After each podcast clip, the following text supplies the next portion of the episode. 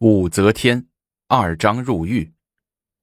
被贬为高要县尉的魏元忠，在垂暮之年第四次踏上流放之路，行前照例要拜毙辞行。双鬓已染白霜的魏元忠，穿着一身便装走进了大殿。女皇一见，也觉有些心软，忙令进士给魏元忠赐座看茶。魏元忠虽是被贬之人。却也觉得有些受宠若惊，喝了几口御茶后，充满感情的对女皇说：“臣老矣，今向岭南，十死一生。陛下他日必有思臣之时。元忠啊，你把最后一句话说明白一些。”朕有些不明白。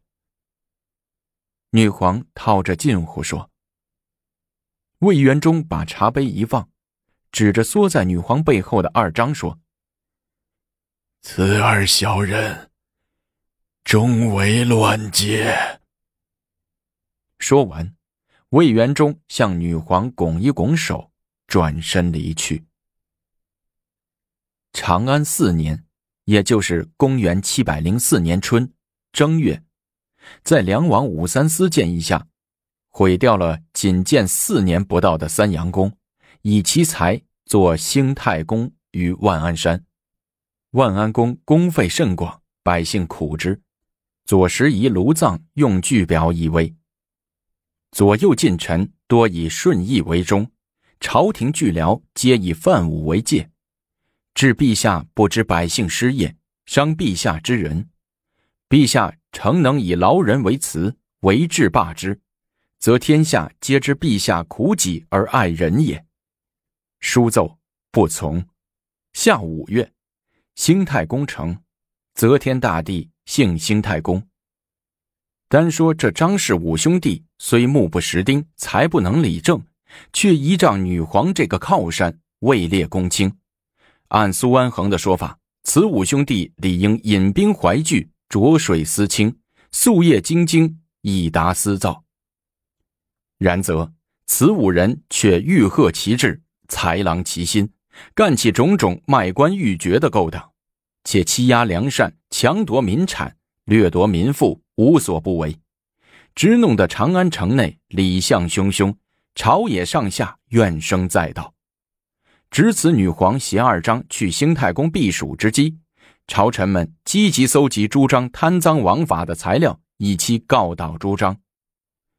八月十一日，卷正颐养积达三月的则天大帝自兴太宫返回神都宫城，主管政法工作的宰相韦安石就把厚达尺余的指控朱章的材料摆在了女皇的御案上。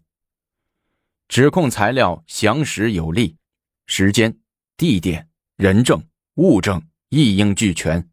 武则天翻看了一会儿，心有护短之意，拍拍材料，摇摇头说：“此五兄弟一向挺好，若真有这事儿，朕还真不相信。”旁边的御史大夫李成家奏道：“张易之、长宗兄弟竟以豪齿相胜，拿其弟张易一来说吧。”经常仗势到吏部为人邀官，请属无不从。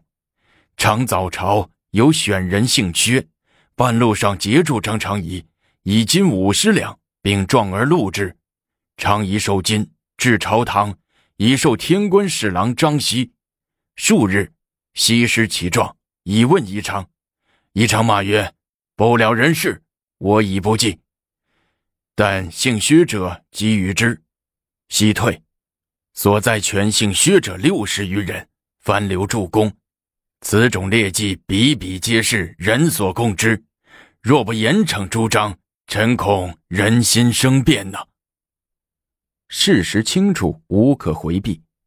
武则天半晌才说：“张同修、昌仪、昌期以贪赃罪下狱，交左右台共审。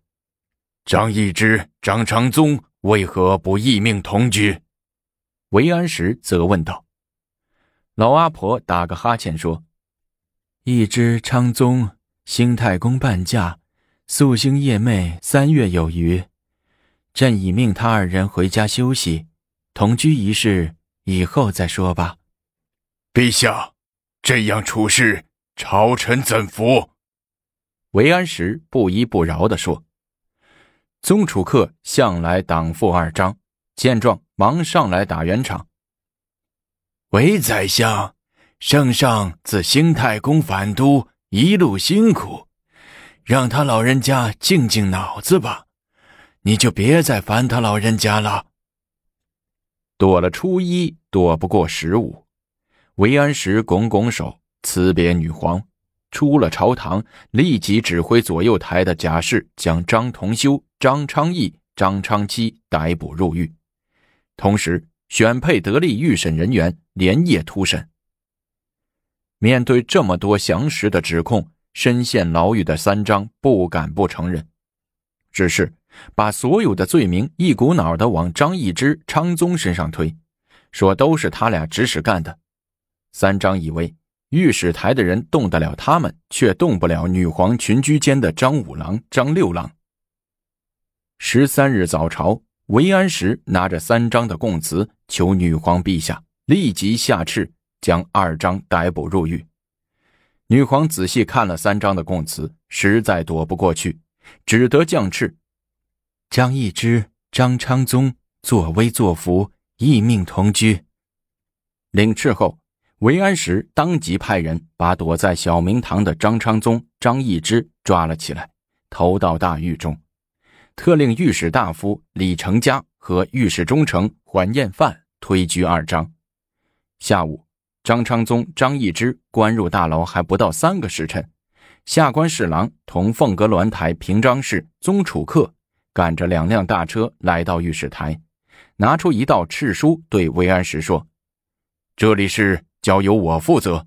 昨夜大风拔木，皇上命你到京郊查看灾情。”韦安石看了敕书，无奈，只得叮嘱了李成家、还宴饭一番。领人下乡查看灾情去了。韦安石一走，宗楚客急忙来到牢中，龟缩在墙角的二张见到宗楚客，忙奔过去说：“哎呀，怎么才来呀？我可受了罪了。”宗楚客拱拱手：“五郎、六郎，且莫着急，皇上已命我负责你俩的案子，我先把你俩的生活安排好再说。”说着，宗楚客回头命令部下。马上把大车上的生活用品全部搬进来。话音刚落，早有十几个奴仆鱼贯而入，有的抬着锦床，搬着锦凳，有的抱着被褥，拿着帐子、屏风，屏风上还绘着美女图，连金腻器、银澡盆也都拿来了，瞬时间堆满了屋子。原本冷冰冰的牢房，登时变得花团锦绣，温暖如春。二张却不领情，吊楞着眼问宗楚客：“你啥时候安排我俩出去啊？”宗楚客打工道：“请二位爷委屈一下，我先安排安排，顶多五六天就能放二位爷出去。”五六天，张长宗叫道：“老子一天也不想在这待。”六郎，沉住气，我老宗保证你俩在这里吃的舒服，睡得舒服。多关几天，还不是为了挡挡外人的口啊！牢狱里，宗楚客陪着二张好吃好喝，喝的是御酒，吃的是御膳，与入狱前无二。闷了，宗楚客找来武义宗、武攸宜等人，陪张五郎、张六郎治治头子，打打麻将。二张的牢狱生活就这样有滋有味的过来了。第六天，即八月十八日。在宗楚客的安排下，司行正贾敬言拿着有关于二章的审查结果及处理意见，来到了朝堂，向女皇当面禀报：一知昌宗到底有没有作威作福、贪赃枉法呀？则天大帝当着群臣的面问老贾：“呃，沾点边儿。”贾敬言说：“处理他俩轻还是重？”说轻也不轻，说重也挺重。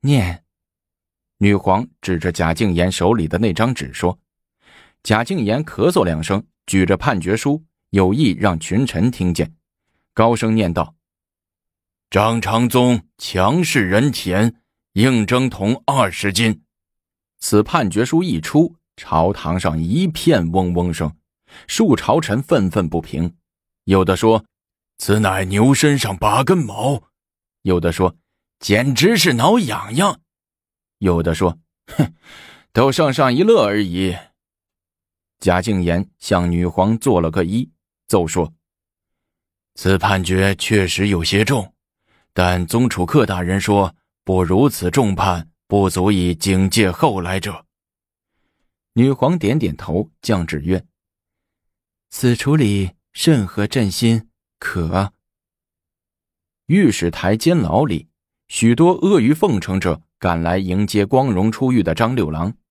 武义宗背着张六郎的被子，在后面颠颠的说：“交童走人。”张六郎鼻孔朝天，大摇大摆的夺出牢门。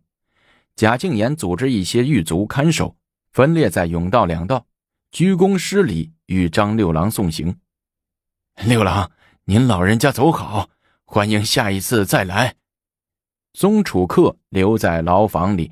不停的劝说着暂时还不能出狱的张五郎，干什么事情也得一步一步来，出了六郎还能出不了你五郎吗？